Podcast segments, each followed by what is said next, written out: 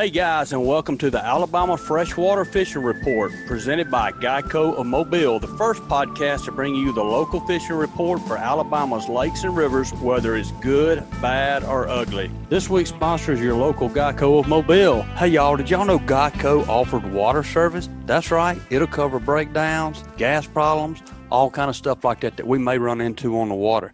Hey, and you can even bundle it with your existing boat insurance to save more. Call Ron Davis of Geico Mobile and get you a quote 251 445 0053. That's Ron Davis at 251 445 0053 or visit him online at geico.com forward slash mobile dash AL. I'm your host, Brian Senn, and today we are joined by our co host, Norman Latona. What's going on, Norman? Hey, Brian, how are you? Good I'm to be doing, here. I'm doing good, man. I would rather be out fishing, but hey, if we're not fishing, at least we can be talking about it, right? You got that right. Stephen Wisdom, our normal co-host, had a another engagement, and I mean we all get pulled in different directions, so we completely understand that. We we'll miss him on the show today, but uh, he will be back with us next week. So we appreciate Norman uh, standing in. And man, I'm a, we're gonna jump right to this thing, Norman. On our first segment today, we are are very excited and honored to have Stetson Blaylock on here. Stetson, what's going on, man? Hey guys, I'm glad to be here. Glad that y'all having me on. It's uh, it's that time of year. You know, we've uh, I don't know about you guys, but I'm I'm ready to get back after this tournament season, and uh, you know, the classic was a seems like a distant memory now, back in March. So it's time to get back on the trail.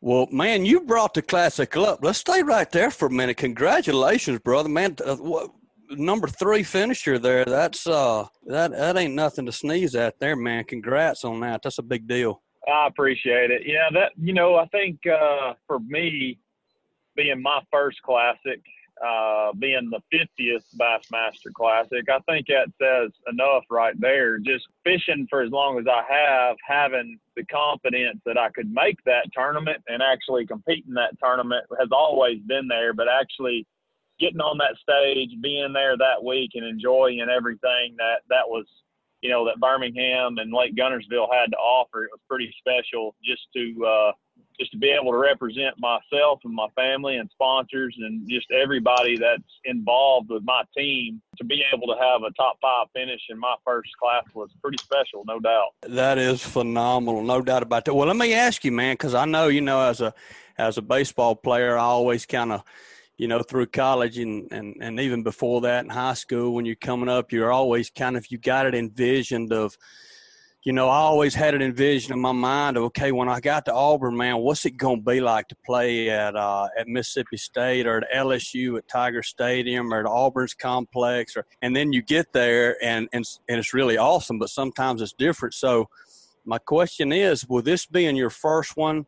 The 50th anniversary. I mean, was it what you thought it was going to be? It was exactly what you said. Ever since I was, gosh, I guess seven, eight, nine, ten years old, I have not necessarily dreamed of being on that stage, but just wanted to experience the Bassmaster Classic and wanted to experience that stage presence and, and understand and respect what that stage means to every angler that's crossed it. And for me to finally get to do it at a place like Lake Guntersville and in the 50th Classic, it was it was one of those moments that it was one of those weeks, not necessarily moments, but weeks that I'll never be able, no matter how many classics I qualify, I'll never be able to relive what happened that week. And it was so fun to be on a lake not only did I fish my first classic, did I succeed and have a great tournament in my first classic, but I actually it was it was one of those tournaments where the fish were biting. Guntersville was was was going off pretty good that week, and it was just fun to get to experience all that together and know that you only get one first shot and to make the most of it. I, I'm pretty pretty happy with the way things turned out. And and man, I've said this ever since that tournament. Every angler that fishes for the for bass, whether they do it for fun or want to make a living doing it or doing it for a living, that Bassmaster Classic stage is where you want to be standing, no doubt about it. And everybody should get that opportunity.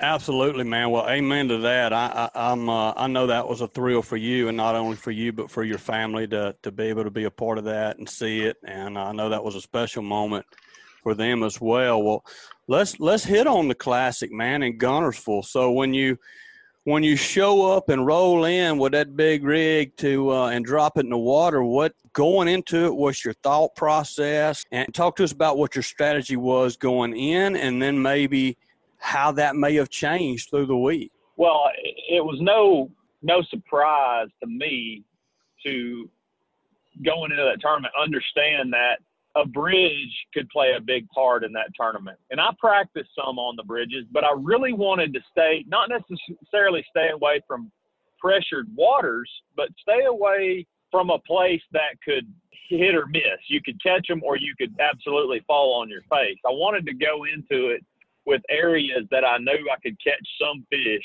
And I tell you, I, I got on the whole grass bite in practice. It wasn't great, but you could and it wasn't like there was concentrations of fish, but you could get bites in those grass beds, patches, whatever you want to call it, consistently enough to make me feel like if I just stuck with that all week, I could have a really strong chance at having a, you know, it, you never know if you're going to have a chance to win, but you just want to have an opportunity to be there on the final day with a chance to win. And, you know, it was crazy because we had some pretty cold weather leading up to it, but the day before the tournament started on our official day of practice, the fish kind of the water warmed up a little bit and there was a lot of fish moving in the backs of the creeks and actually feeding on shad like schooling. And that was kind of a a little plan b that kind of turned into plan a for starting the first day of the classic. And i actually caught a limit in the first hour that first day and that really set the tone. I, I caught those fish in the back of a, a well-known creek. They were actually chasing shad, but that first morning of the classic, it got cold again, so those fish kind of backed back off, and they were just kind of setting in a little depression in there. And I was catching them on a, a booyah hard knocker, and just a shad color, just casting in there and kind of yo-yoing it through those fish. Caught a limit really quick, and that again that set the tone. Uh, then I kind of started running the grass beds. I was throwing a new bait that all I had at the time was prototypes.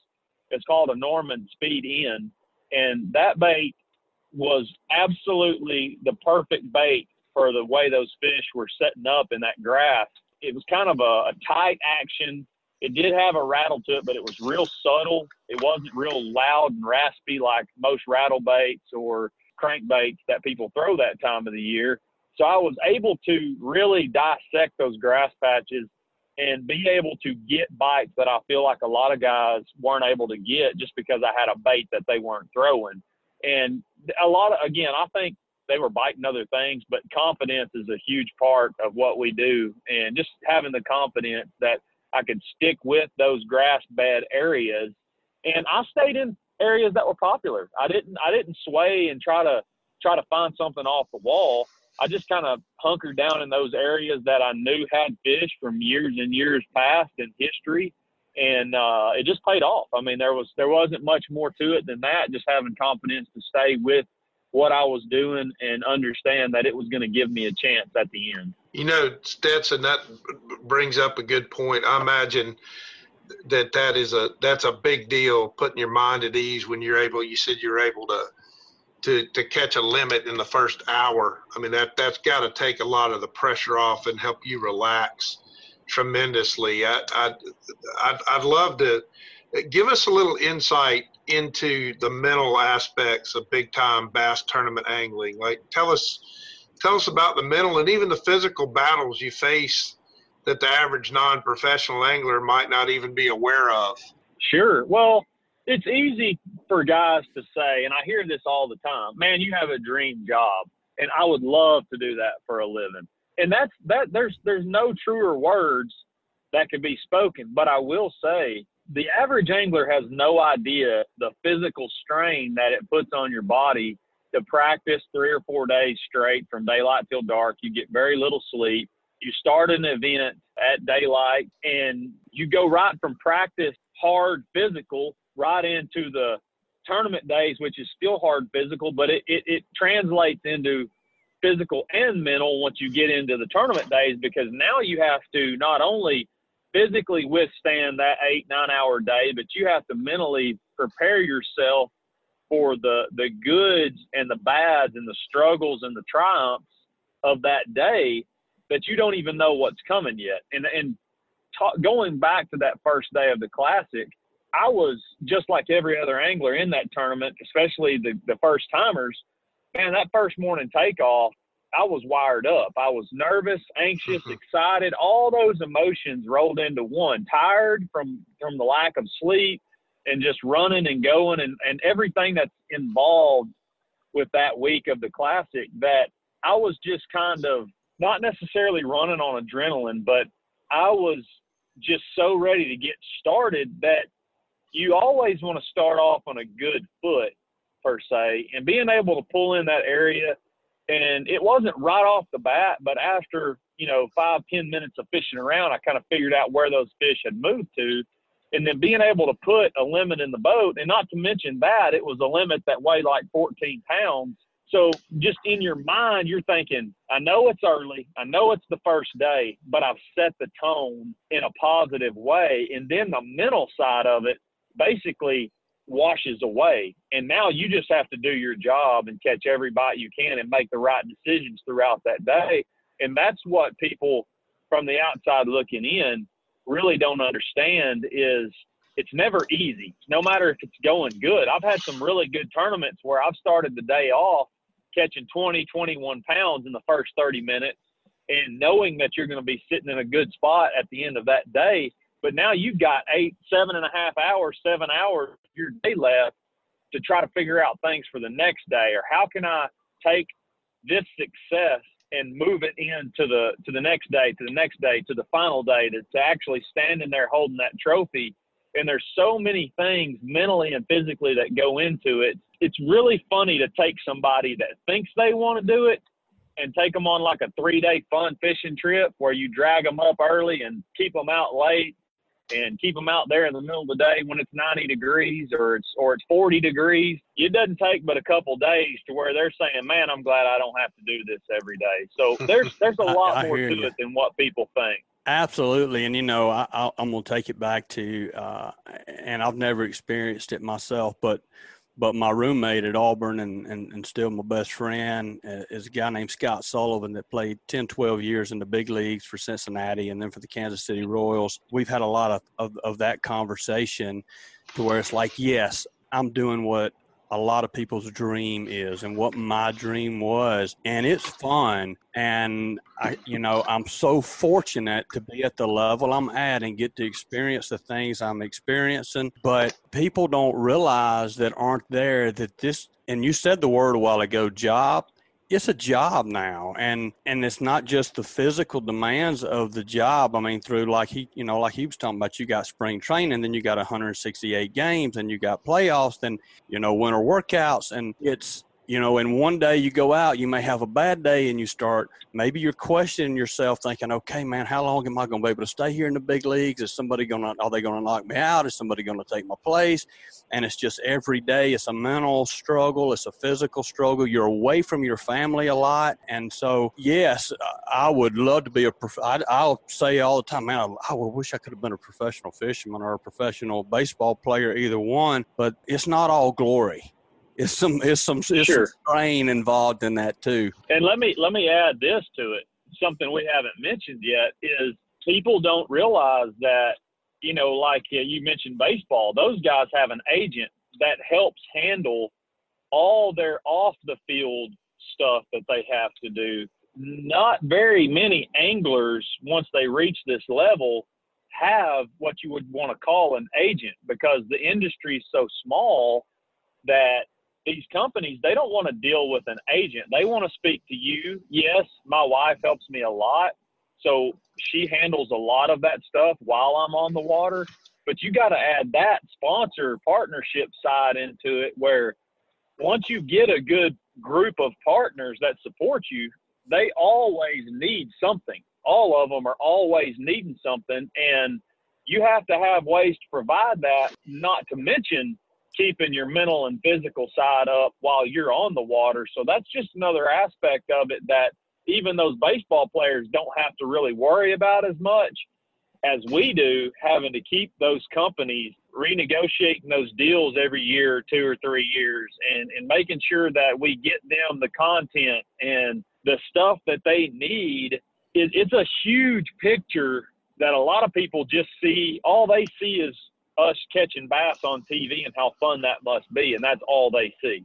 Yeah, absolutely, man. I, and I hadn't thought about that. That's a that's a whole extra strain uh, is to keep that that flow going in uh, with with the uh, with your advertisers and sponsors and things like that. I didn't even think about. Well, let let's go back to Guntersville real quick, and and so you were cranking grass mainly. Am I correct? Yeah, mainly. I, I had, like I said, I had a couple places where the fish were feeding on shad, and I could pull in there and get a couple bites pretty quick if the shad were in there.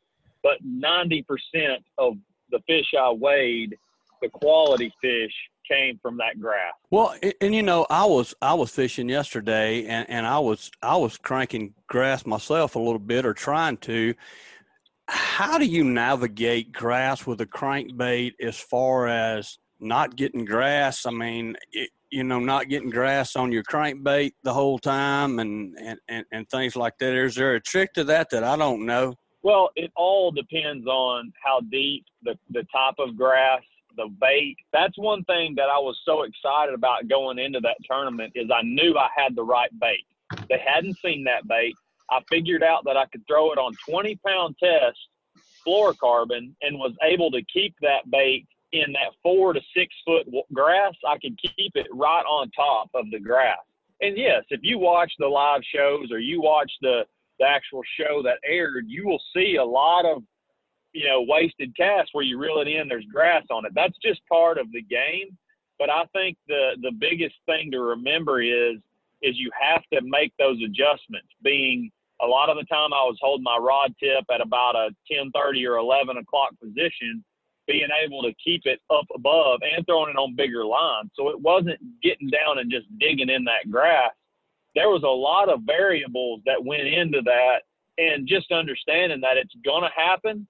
You just have to make more casts than everybody else so you make more effective casts. Yeah, that that's that's really interesting stuff. And I recall watching years ago, and I, I think it was Rick Clunn and a show, and he was he was talking about the science of tournament angling really. And, it, and you know he he was a thoughtful guy and he, he would even break it down stetson into he kept up with how many casts per per hour or how many casts per minute. I mean he he literally knew you know how many seconds out of every minute that he had his bait in the in the water how many how many seconds in every out of every minute that he had his bait in the in the the likely strike zone. You're always thinking about things like that i would imagine Yes, but I, I approach the sport a little bit different than a lot of guys, and everybody finds success in their own ways.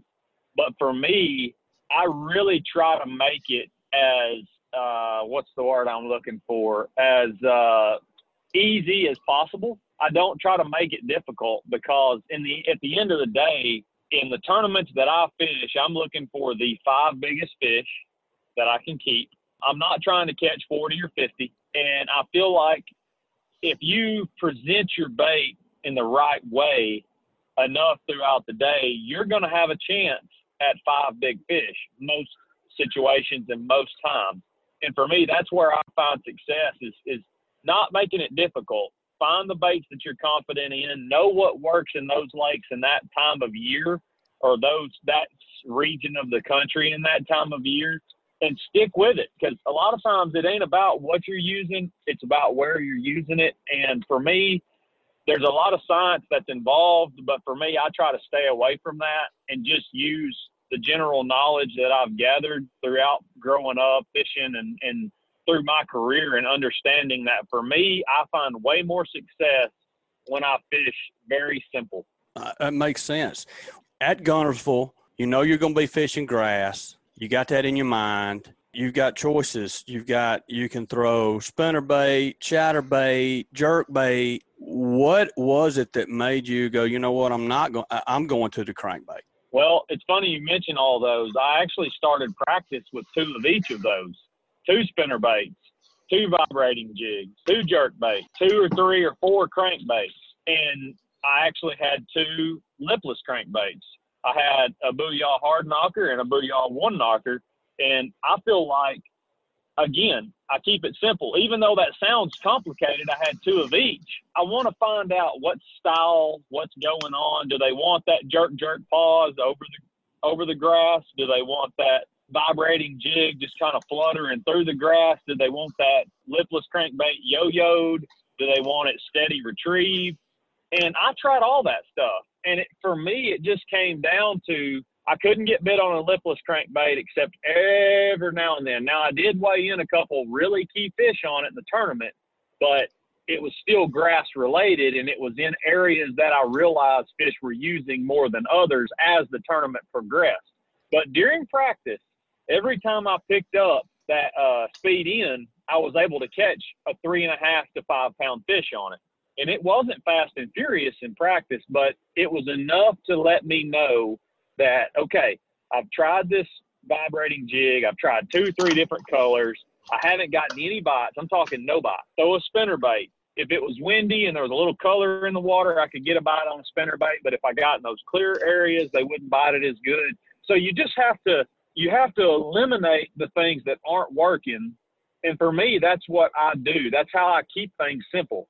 If it's not working, I'm not throwing it if I can get some bites on it, I know I only need five in a day, and I'm going to stick with those few things, whatever they may be. And for that tournament, for me, it was two lipless crankbaits, and it was the Norman Speed N. And I had I had a, a hard knocker that was a shad color, and I ended up catching some on a hard knocker that was you know the the red crawl color and for me that's what the game's all about now i had that Speed N in a bunch of different colors but I got bit first on what they call chili bowl, which is a red crawl color, and I stuck with it. Yes, I mixed in some other colors, but every time I'd pick that one up, I would get another quality bite. And it's just using common sense for me, not making it again too complicated. Understand that they're telling you what they're wanting. You get a bite on something, it's not an accident. I don't think even one bite is an accident. And I think that's how guys can really mess themselves up by thinking or hearing stories of you got to be throwing a red vibrating jig. Well, not necessarily. Yes, I got beat. The guy finished second was throwing a red vibrating jig quite a bit. But for me, my confidence was in that crankbait, and that's what worked. And you know, I just I just kind of broke it down throughout that week of practice to understand that I felt my confidence was going to be you know, the best and most well served with that bait in my hand. You let the fish dictate. I mean, you you give them the, some smart options from years of experience, and then you let the fish dictate what you're going to key on. So you came to the realization that hey, I'm I'm catching more fish, better fish. This is this is the bait I want to stick with right here. If you don't mind, walk us through kind of the the equipment that that you use when you're cranking from the you've talked a little bit about the crankbait sure go all the way back from the rod the reel the retrieve the line you use and i mean i'm sure there's specific reasons that you use all that and i would love to hear kind of the the insight on what you're how you rigged the whole deal sure well this year as you guys know is uh i joined forces with academy sports and outdoors and not only that but i actually joined the h2o pro staff side of Academy for rods and reels. So this year I'm using all their rods and reels. We're actually uh, working on some new stuff right now in their rods, and I'm really, really excited to be working with a company like that that has as big a footprint as they do in our sport, and they're letting me have a, a lot to say and input in what's going on. And here, here's how I was looking at this. I was throwing an, an Ethos HD reel. That's an H2O Express reel. And I was throwing it in a six, six to one gear ratio on that crankbait.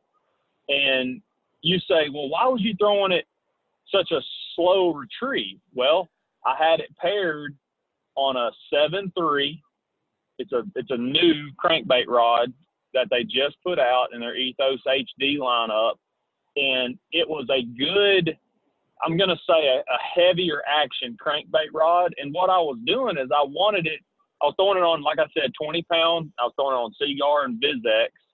And how I was able to, to make it all work for me was casting that crankbait out there, big line, slow reel. Even though I was moving fast, covering a lot of water, I was able to reel that, get that speed right with that slower retrieve reel to where I could keep that grass just below the bait. And occasionally I would hit the grass. It wasn't necessarily important to be t- uh, hitting the top of it or ticking the top, as they say. It, I just needed to be close enough to where those fish would strike. And having a little bit stiffer rod, I was able to pop that bait out of the grass and clear the bait when I did get it on the bait. And so for me, all that together is what makes success and confidence. And I'll tell you another piece of that puzzle that was really important was I was throwing a uh, Gamakatsu uh, G Finesse snap on the front of that. And I feel like that snap was allowing that bait to stay clear of grass a lot better. And again, that was confidence. It has nothing to do with a science or a study I've done on it. It was just my confidence. I felt like I was staying clear of the grass better. Uh, another key that I was doing was I was using the new Gamakatsu G Finesse treble hooks, but now they make one that is a medium wire. So they came out with the, the, the light wire a few years back, but now they have one that's a medium wire and it's absolutely perfect for lipless crankbaits and crankbaits alike. And I just feel like all that working together, it's not about was what I was using the only thing that you could use that would work. Absolutely not. But it was what was working for me, and it gave me 100% confidence that I was going to land the bites that I got that my bait was in the strike zone, the maximum time that it could be, and that I was going to actually have a chance at the end to be standing there on that final day. And that's exactly how it doesn't always work out like that. But this is one of those times where it was just spot on. Everything worked flawlessly, and you know there it was.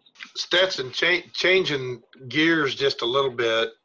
I'm a fisheries biologist. My background is in is in the science and in the resource management side of things, and I'm curious, what are you seeing regarding the resources out there, our, our bass fisheries and the water resources? It it sure seems like that. Generally speaking, the resources are very healthy, uh, at least for the most part, and it it seems like uh, certainly on the the professional angling side, you guys are, are catching bigger bags, more fish, bigger fish is that what you're seeing out there? I mean, t- tell us what you're seeing across the country. Well, I think that the majority of the fisheries that I've been to are, are very, very well managed. I think that's the biggest thing is it's not necessarily the angling that's going on on those fisheries as much as what those each state's wildlife management people are actually doing.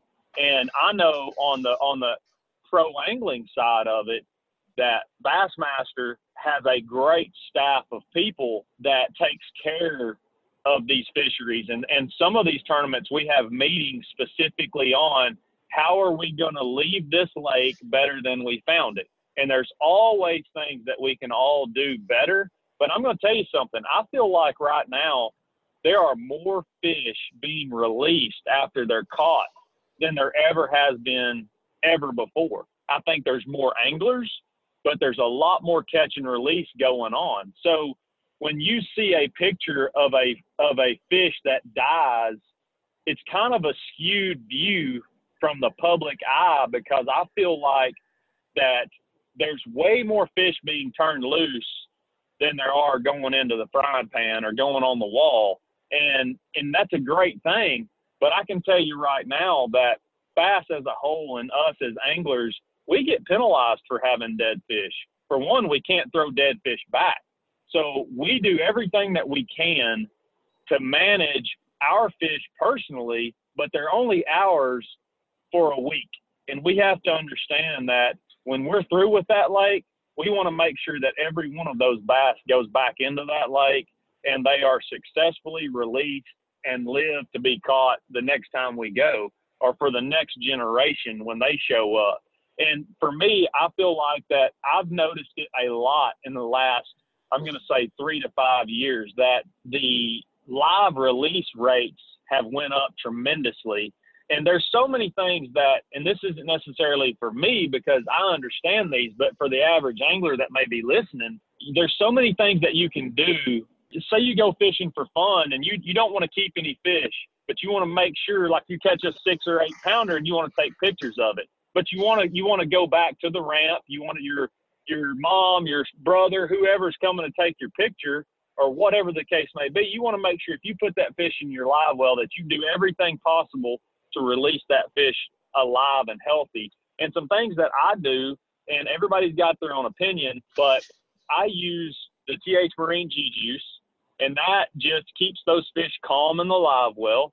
And it doesn't matter if you're tournament fishing or just fishing for fun. If you're going to put a fish in your live well, that stuff will really help. Uh, keep your live well cool, not necessarily ice cold because you don't want to shock those fish, as you all know, but you want to keep it cool so they're it, it's more stable to what they were caught in. You know, if that water temps 70, 80 degrees, you want to make sure that that water's not 98 in your live well and just just keep an eye on those fish. And I think if we all do that, I think the fisheries that we have right now are some of some of those lakes that we go to that are well-known fisheries are as strong as they've ever been.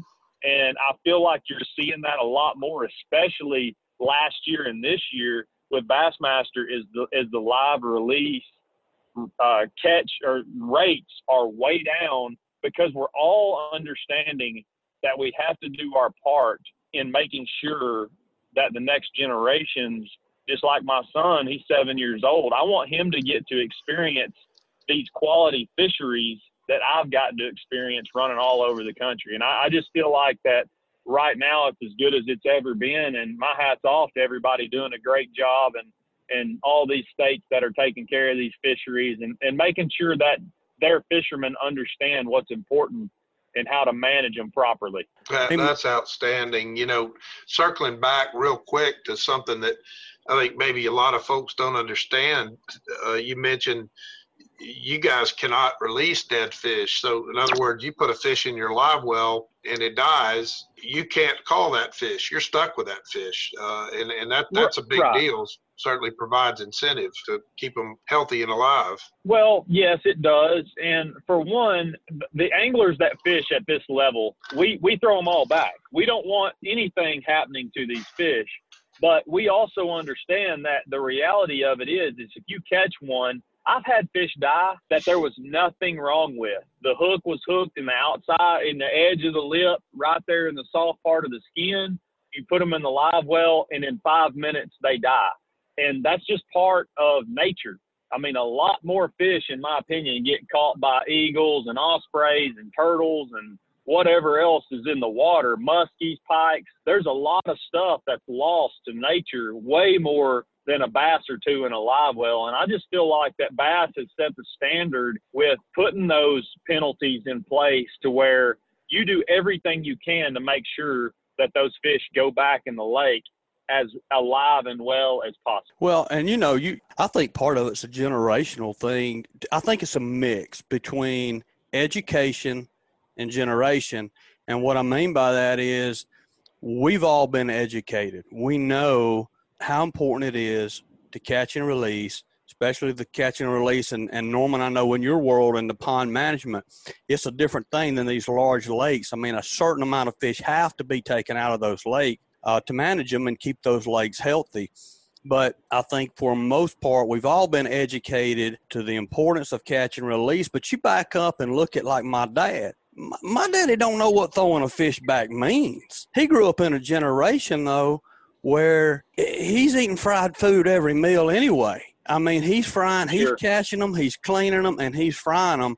I think we're, and this is nothing against that generation, but I think that we're more, we don't eat as much fried food as the generation before us to start with. So I'm not frying the fish I used to fry, even when I was younger. So if I'm not frying them, then I'm throwing them back. And I, I think so. I do think you see some generational uh, changes that are positive for the conditions of our lakes and fisheries around the country right now. Let me add this to this too, because I don't want people listening to think that oh well, this is another one of those pro anglers that don't want me eating his fish. First of all, they're not my fish. They're they're everybody's fish to enjoy, and there are limits put in place so that people that want to eat them can eat them. And I am totally for.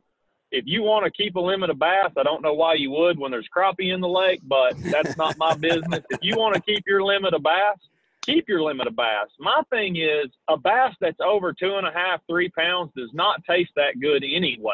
So if you want to keep a limit of bass, go keep them, keep your limit, but throw those three and a half, four pounders back. I mean, those fish are the ones that are doing the most of your spawning anyway, and they're they're they're the ones that are regenerating that lake for the next generation of anglers. So you know, just be smart. I mean, keep your limit, but just be smart with those big ones and enjoy them and catch them and you know, enjoy the fight, put them in your live well, take a picture, take care of them, and turn them suckers loose. Absolutely, man. Well, well, Stetson, again, buddy, congratulations on your success uh, through your career, uh, through the, the classic on Guntersville. We're, we're glad you got to come to Alabama and, and have some success and enjoy our resources here. And, um, man, we just wish you the best of luck and stay safe on the road and on the water out there. And, and man, I, I hope you'll jump back on here again sometime. It's been a pleasure having you and getting to talk with you.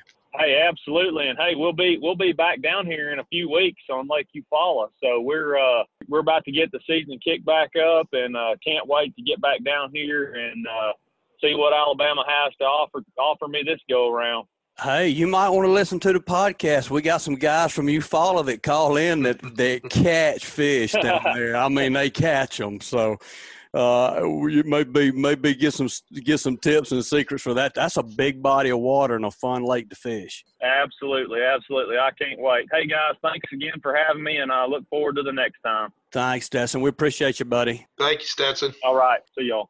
All right, Norman, man, that was uh, that was some very very good information and uh, and detailed information uh, from Stetson, and we re- we really appreciate him being on. Uh, and I think we can all take a lot away from that, from the mental side and the physical side and the demands that these guys face out there, and kind of his thought process was really interesting of of, of how he goes through on these tournaments. Man, that was a great segment, but we not be outdone. We got another great guy on here for segment two right now. Logan Parks is joining us from, and this is this is so fun for me to say, from the Auburn Tigers fishing team. He is the captain of the Auburn Tigers fishing team. Welcome to the show, Logan. Yes, sir, War Eagle. I appreciate you guys having me on. War Eagle. I got, I met Logan. Where'd we meet? We met down at ICAST a couple years ago, right? Yes, sir. Two years ago. I think we met last year too, but uh, the first time we met, I guess, was two years ago. That's right. And then I think we were, I can't remember where we were this past year. I don't think it was ICAST, it was AT ATA show or something like that. We, we go to so many of these things. Who knows? We've got Logan, our co-host on here with us is, is Norman. He is the owner of Southeastern Pond Management. And uh, I know that uh, there's a, there's probably some of you guys on the fishing team that are in the, in the pond management program there at Auburn, I would imagine. Oh yeah, I'm sure uh, we got a lot of guys in the wildlife industry I'm sure there's definitely some guys on our team that are looking into that. Yeah, Logan, I was going to ask you if you happen to be a fisheries major. I was a fisheries major back in the mid 90s at Auburn. And uh, in fact, back in the day, the wildlife and fisheries guys were, we were able to, they, they let us fish some of those upper station research ponds. You talk about some incredible fishing now. You, you guys ever get access to those those what we call the upper station, the, the research ponds uh, on the upper station there in Auburn. Uh, you ever get access to them? Well, I was in a, uh, a fisheries camp actually when I was in high school at Auburn, and we got to go up there and fish them a couple times. But unfortunately, they don't they don't really let us get up there and fish now. It'd be fun though, for sure. I bet that the fishing was pretty good when we fished it. That was probably ten years ago, so I can imagine what it's like now. I imagine it's really good. Well, Logan, one of the things that we'd love to hear, man, is you know with with you know the the quarantine and and you know the coronavirus, uh, things got messed up for for a lot of the sports through the schools and you know whether it was baseball getting canceled and and how did it affect you guys where when are you going to kick back off Uh, are you going to get another year of eligibility? Kind of walk through where we're at with the NCAA and, and, and Auburn right now in, in the fishing. Okay. Well, as far as NCAA, like we're we're technically a club sport at Auburn, so we don't have to worry about any of those regulations. Um, they are talking about letting seniors that have graduated sign a waiver to be able to come back and finish out their season. Looks like everything's pretty much been rescheduled on into the fall, but I think things are finally about to start picking back up. Hopefully, we've got our uh, collegiate bass national championship scheduled for June 10th and 11th on Lake Pickwick in North Alabama, and the first day of practice is uh, June 6th. So hopefully that's uh, going to go on, and we can finally get back to fishing. Man, I miss it. Absolutely. Now, what? Now, where's home to you? I actually grew up in Auburn. I went to Auburn High School, so I, I didn't go too far away for college, but I, I knew what I wanted to do pretty much as soon as I met Jordan Lee. I was like, that's what I want to do is fish for Auburn. So it was a pretty easy decision for me. Logan, that kind of explains how you ended up in Auburn. But how how did you end up on the on the Auburn fishing team? Did you uh, did Auburn High School have a fishing team? Did you participate at the high school level? Yes, sir, I did. I've always loved fishing growing up. I love playing baseball and I love fishing. I think it was about eighth grade. I actually didn't make the baseball team at Auburn High School, and I was pretty bummed about that. And uh, started looking into, you know, what else I could do. Heard there was fishing like in high school going on competitively, so we looked into it. And uh, me and a good buddy of mine, Lucas Lindsay, and a couple of other of our friends that we would pond fish with back in the day, we got together with the principal and uh, we found a coach for our team, and we actually founded the Auburn High School bass fishing team. So I fished in high school from eighth through 12th grade. So I kind of had an idea of tournament fishing when I got to Auburn University. Man, that's good. Hats off to you for taking that on and taking the lead on that, man. That's uh, that's that's well done. I, I know that there's a lot of difference in uh, how you get found and how you get to an Auburn fishing team. So if there's younger guys out here that are listening to us, I mean, you know, when you're playing baseball or football, you've got recruiters that go around. Your your your coach sends film, and you know, and and you get looked at and seen, and send your stats, and and that's kind of how you get noticed by the these colleges, and eventually get recruited and, and signed. How's that process now?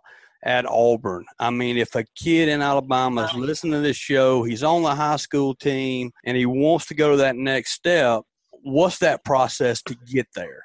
To get to the college level, my best piece of advice definitely would be, you know, your junior, senior year of high school when you're able to drive 16, 17, 18 years old, I would definitely recommend taking the boat and your fishing partner or whatever and going and trying to figure it out on your own without a boat captain because I think that's a big transition for a lot of high school kids. They're uh, used to having a, a older guy in the boat with them, kind of helping them out with making decisions, and you kind of just get thrust into the college world, and you're all on your own. So I think that's a big transition. But as far as getting, I guess, noticed, Auburn doesn't offer any scholarships right now, unfortunately, for fishing. But there's a lot of schools that do there's actually a, a, website that we've we've been in touch with the, the owner of. It's called toptierfishing.com.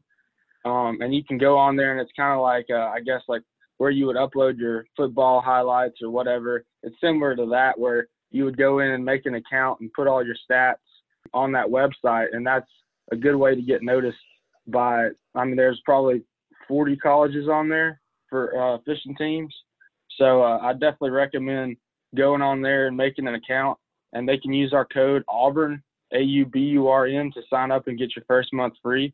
That's definitely probably the best way to get noticed by colleges right now. But like I said, Auburn doesn't offer scholarships, but what we do offer is the uh, the possibility to get everything paid for, which I think a lot of these schools can't necessarily afford. Even though they may give you a scholarship to come there, what we do offer is we pay for your hotels and uh, your room and board for basically every college event we fish. And then if you go to that event and you come in the top three, like if you're the top three Auburn boats at that tournament, we will pay for your gas in your truck and your boat and your oil and your entry fees. So uh, we try to make it as affordable as possible for you guys. Logan, how how competitive is the is the collegiate bass fishing scene? I mean, how, how good are you guys? There's there's it's pretty pretty darn good angling, huh?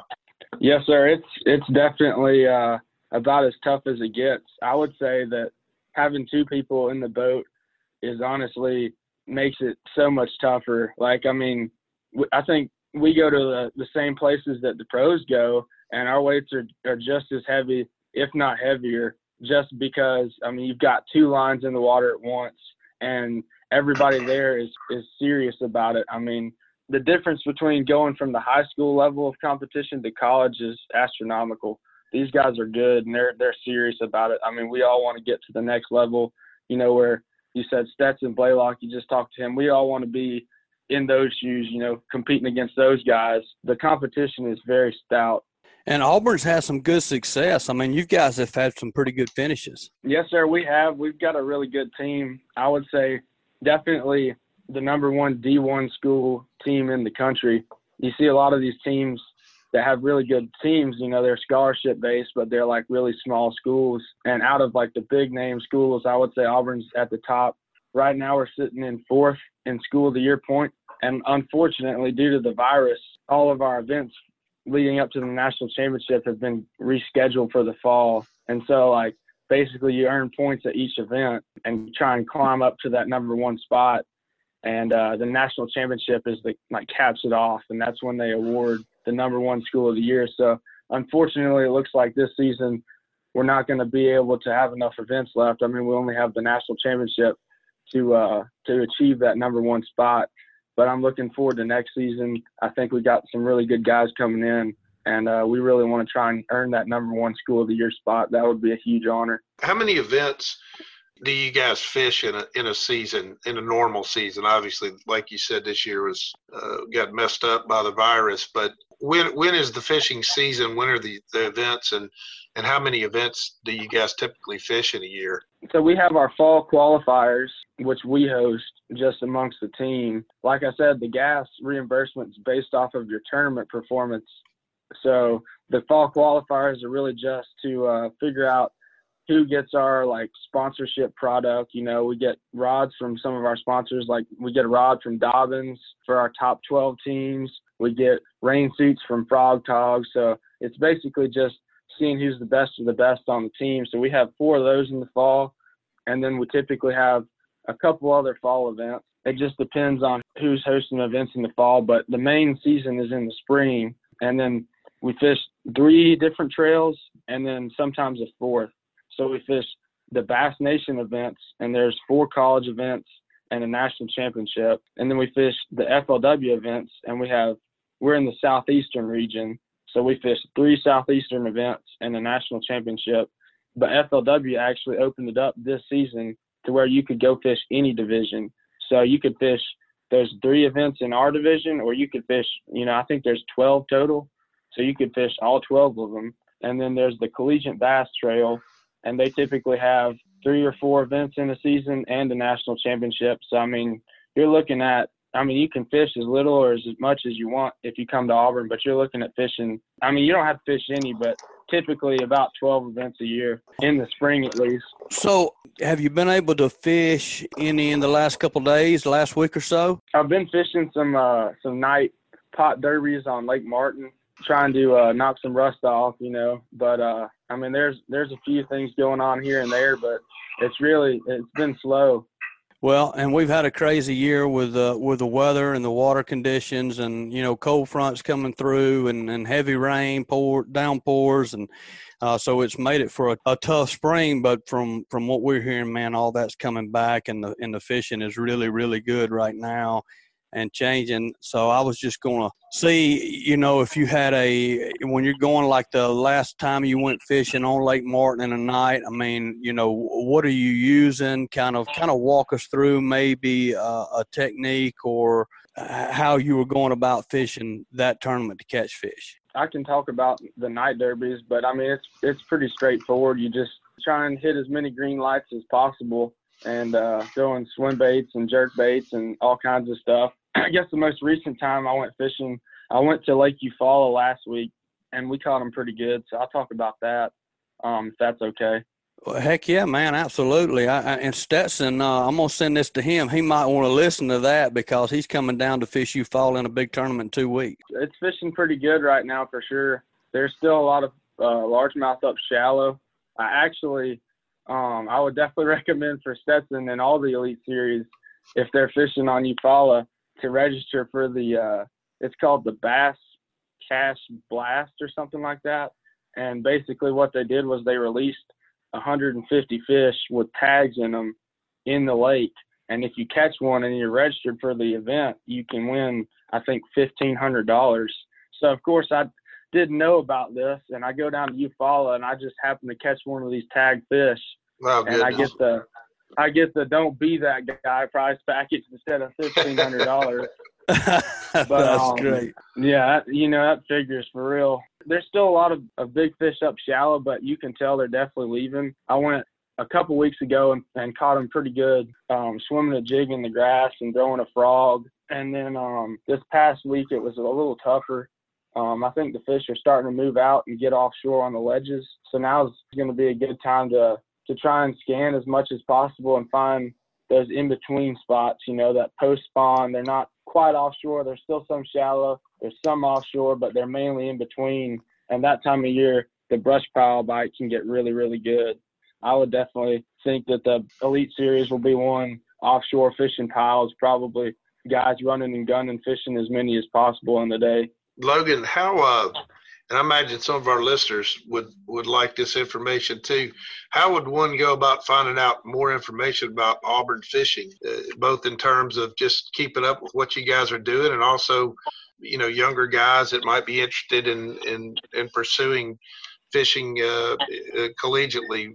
Is there a website? What's the best way to to keep up with you guys? Probably the best way to keep up with us is following us on social media. We have one of the biggest social medias, I would say, out of any of the college teams. So you can give us a follow on Instagram at Auburn University Bass Team, or you can look us up on Facebook at Auburn University Bass Team. And if they have any questions, they can just send us a message and we'll respond. We have a I think a pretty pretty much 100% response rate on Facebook. For young guys looking at coming to Auburn, that's one thing that I really like about our program is that because it's not scholarship, I mean, you don't technically have to make the team like you would at other schools. So anyone is able to join and sign up. And as long as you pay your dues and do your community service and, and do, I think we have two fundraisers that you're required to help help work and you'll get your jersey and all that. And then you're welcome to go to as little tournaments eh, or as many tournaments as you want we want you to travel and compete and fish as much as possible, and everyone has a fair chance of getting their gas reimbursed. It really just comes down to who's the best fisherman on the team. And then, like I said, we pay our top three teams at each tournament. If we go up to 12 boats at a tournament, we'll pay another boat. And then for every three I guess for every three boats after we have nine go to a tournament, we pay an extra spot. So I think at Smith Lake this past February we had 16 boats, so we paid our top five teams at that event. Man, that's encouraging, Logan, and you know, exciting that you can be a guy in the high school level right now. If you want to go to Auburn, you don't have to, you know, send out tapes and get recruited. You can basically just show up and say, "Hey, I, am here. I want to fish. I love it. I'm I'm I'm pretty darn good at it, and uh, I want a shot at making the Auburn team." That's uh, and which is like you said, one of the top, if not the top D1 school for fishing teams in the, in the country right now. So, man, that's very encouraging for younger guys. And man, we'll we'll definitely be following you on on Instagram and Facebook and, and keeping up with you guys. I got one question before I let you go, and I want to see how smart you are, Logan. Yes, sir. Plus, I want the advice for next time I'm fishing. So I'm fishing a pond that Norman manages. Actually, kind of his. Uh, he's he's he's kind enough to to not run me out of there all the time. But two days ago, fishing eight, 10 foot of water, 12 foot of water, standing structure, uh, a lot of, lot of timber. Uh, and we were fishing brush hogs and lizards. And it seemed like a lot of the time, I mean, a lot of the time, the the fish were hitting it on the fall. I mean, you were throwing yes, it out there, and as it was falling, you were getting a hit if you're in a condition where you're seeing that, what do you do do you stick with the worm and just keep catching them on the fall, or is there something that you want to change to to try to keep that bait in that? Uh, obviously, I'm figuring those fish must be suspended. Uh, what are you going to do in that situation? Stick to it or go to something else? In that situation, you know, I definitely if they're hitting it on the fall like that, those fish are probably up in the water column and they're wanting to feed. They're pretty active. So I would definitely switch up and throw a moving bait in that situation, depending on the conditions. You know, if it's cloudy and windy or uh, if it's sunny, I would probably throw, you know, the windier it is, I would throw a spinner bait if it's really windy. But one of my go-to baits is a chatter bait, and it just depends on how much timber it is. You know, if you can get away with it or not. A chatter bait, you can typically stay right in that strike zone. I know, uh, I guess you're fishing 12 foot of water, hitting it on the fall, so you could probably run that thing through there about five or six feet deep, and uh, I think you could. I mean, you can cover a lot more water that way, and uh, definitely put it in front of a lot more fish. Man, I like it. Well, don't don't tell Norman that strategy. That way, maybe I can beat him when we go out there fishing. Guys, the tip of the day today is brought to you by Great Days Outdoors. Great Days Outdoors magazine guides you on hunting and fishing south of the Mason Dixon. Become a better Southern hunter and angler and pick up your copy today wherever fine magazines are sold or save online at greatdaysoutdoors.com. And brought to you by Brian Senn with National Land Realty. You already trust me with your fishing report, so trust me to help you find or sell that next piece of property as well. Give me a call at 601 383 2344. Hey, Logan, man, thank you for jumping on. Uh, we love to call and we look forward to having you back on again. We hope you'll come back and join us. Man, good luck to you personally. Good luck to the Auburn fishing team. Thank you. Absolutely. We're uh, looking forward to getting back after it at this national championship. We've had some success up there um, in the past. Um, so I think it should be a good event for us, and maybe we can climb up if if we can't come in first in school of the year, maybe we could at least come in second or third. That'd be that'd be good. So hopefully we can get after them. And I appreciate you guys having having us on. Hey, great to meet you, Logan. I'll be looking for you on TV in the coming years, man. I hope so. Yes, sir. It was nice to meet you too. And uh, if if any young guys are listening um, and you're interested about uh, coming to Auburn, fishing for Auburn, just follow us on Instagram, like us on Facebook, and uh, send us a message, and we'll get to we'll get back to you. All right, Logan. Thank you, buddy. We appreciate it. Stay safe out there. Yes, sir. Thank you. War Eagle. War Eagle. All right, thanks again, Logan, for joining us. Man, what a great show, Norman. I mean, we had two two super good guests on there today. Yeah, uh, outstanding. I really enjoyed listening to the to the whole mental side of things uh, in terms of big time tournament angling from Stetson, he kind of opened my eyes a little bit about what all goes into fighting your way through and being competitive in a big time bass fishing tournament. Yeah, no doubt about that. And and you know, even just you know going into as much detail about about how to how he you know chose crankbaits, the the setup he used, kind of, and like you said, the mental part of it, man, is just that's good information, and and hopefully stuff that all, all our listeners can take away from from the show today. And Logan, man, these guys, he's right. This this sport is with this high school and this college fishing, it's a growing thing. It's great for for fishing, and we're blessed in Alabama to have so many great lakes and wonderful fisheries. That um, man, I'm glad to see these guys doing good and and keeping the sport growing. So we, we really appreciate him being on here. Well, folks, that's going to be a wrap for this week, and it was a great week. Please subscribe, rate, and drop us a review wherever you listen to the podcast. If you'd like us to email you the podcast, just head on over to greatdaysoutdoors.com slash AFFR, and we'll send you the new show each and every week. We appreciate all our sponsors. Norman, thank you for jumping on at the last minute being a co host today, buddy. Yeah, absolutely. Love doing it and enjoyed it. Talk to you real soon. All right, buddy. Sounds good. Alabama Fishing Report out. We'll see y'all next week. This week's Alabama Freshwater Fishing Report was brought to you by Killerdock. Check out the full line of all natural dock enhancing fish cleaning stations at killerdock.com. And also brought to you by Geico of Mobile. Give Ron Davis, your Geico agent, a call at 251 445 0053 or visit him online at geico.com forward slash mobile dash AL.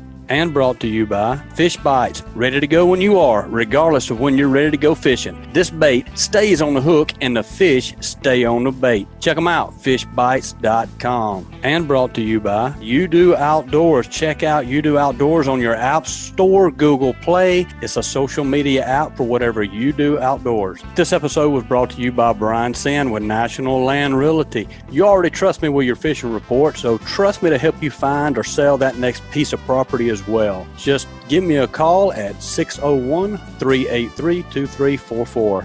And also brought to you by Great Days Outdoors Magazine. Become a better Southern hunter and angler and pick up your copy today wherever fine magazines are sold or save online at greatdaysoutdoors.com.